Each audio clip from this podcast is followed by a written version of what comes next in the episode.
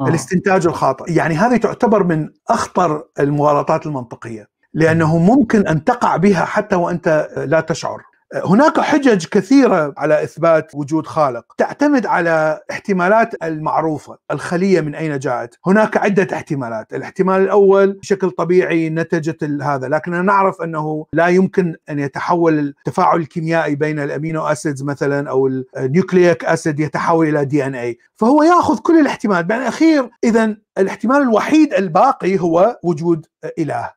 خلق الحياة. طيب أنت الإله الموجود والخلق هو أبعد ما يمكن عن الإثبات العلمي، فهذا استنتاج خاطئ، أراها كثير بقناتي عندما أتكلم عن الخلية والحياة وعندما أتكلم عن الانفجار العظيم، هل تعرف ماذا يحصل قبل الانفجار العظيم؟ لا تعرف، اذا الله موجود. هل تعرف كيف خلقت أول خلية أو كيف تطورت أول خلية؟ لا تعرف، اذا الله موجود. إذا كان العلم لا يعرف شيء، اذا إله الفجوات، أي فجوة علمية نلصق عليها الله.